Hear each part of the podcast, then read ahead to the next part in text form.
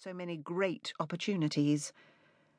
And while flibbity gibbet is one term for me, impulsive would be another. Self destructive might be a third. And what about our move to Sheffield two years ago? I often find myself thinking, I wish we hadn't done it. After 20 years in London and then Sydney, I found it hard to get used to being out of a global city. Actually, I still haven't adapted. I know plenty of people who adore Sheffield, and I do understand why. I don't think they're crazy. It's my problem, my fit with the place. And I just can't seem to make it right, as much as I really would like to. At this point, it would be great if I were able to give you a comprehensive example of my everyday mental weakness to clarify some of the things I'd most like to change. But my life feels like one long example. Take yesterday. I'm encouraging, a euphemism, if ever I've written one, Jacob to go and get dressed for school. Meanwhile, Lucas is sitting at the kitchen table, arms folded, refusing with all the absolute, immovable determination of a two year old to eat his cereal because I absent mindedly stirred in the banana and yogurt instead of leaving it on top, as he likes it. I'm throwing stuff all over the hall because I can't find their wellies, and it's raining. And it never rained in Sydney, not actually true.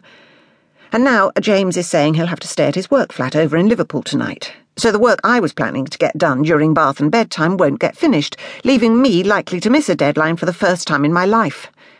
And maybe I should just do as my mother in law keeps saying and stop work to focus on my family. But that's just a crazy idea. And in frustration with everything, I yell at Lucas, Eat your breakfast now or go to your room! It's 7:32 a.m. The day's barely begun, and already I feel like I'm going to explode. Everyday domestic problems. Hardly a life or death scenario. And nobody benefited from my stressed out state, least of all my kids, as of course I realise later, when I feel awful for shouting at my little boy and wish I could grab him back from the childminder to hug him. I've talked all this over with friends. The consensus seems to be that a misbehaving mind is pretty normal. Over coffee recently with two other working mothers, one confided that she was having acupuncture to help with mental calmness. She works four days a week in a high level IT job and has one daughter in her first year at school and another at preschool. She says she feels that she isn't doing anything very well. She's not performing at work as she'd like and doesn't feel successful as a mother. This is getting to her. A lot of the time, she feels anxious, on edge, worried, unable to relax. She isn't sleeping properly. Her sister had recommended the acupuncture. The other friend, who in some ways has fewer pressures, she's a self employed artist who chooses when she works, revealed that she's been going to regular talks, organised by a local Brahma Kumaris group, part of a worldwide organisation with origins in Hinduism directed at reducing negative self talk and enhancing self esteem. She said she isn't depressed exactly, but lacking in positivity and enthusiasm for herself and for life, and was looking for explanations why. The talks were providing her with possibilities to think about. When I brought up my problem, my mental weakness, with a third friend, whom I'd always thought of as exceptionally mentally strong, she told me that at times she feels down and has absolutely no idea what triggers it or how to get out of it.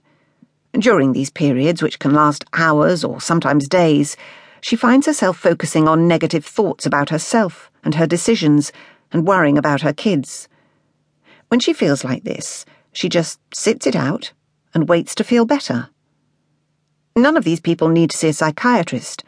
None would see a psychotherapist but while having an out of control mind might be normal, it clearly isn't desirable.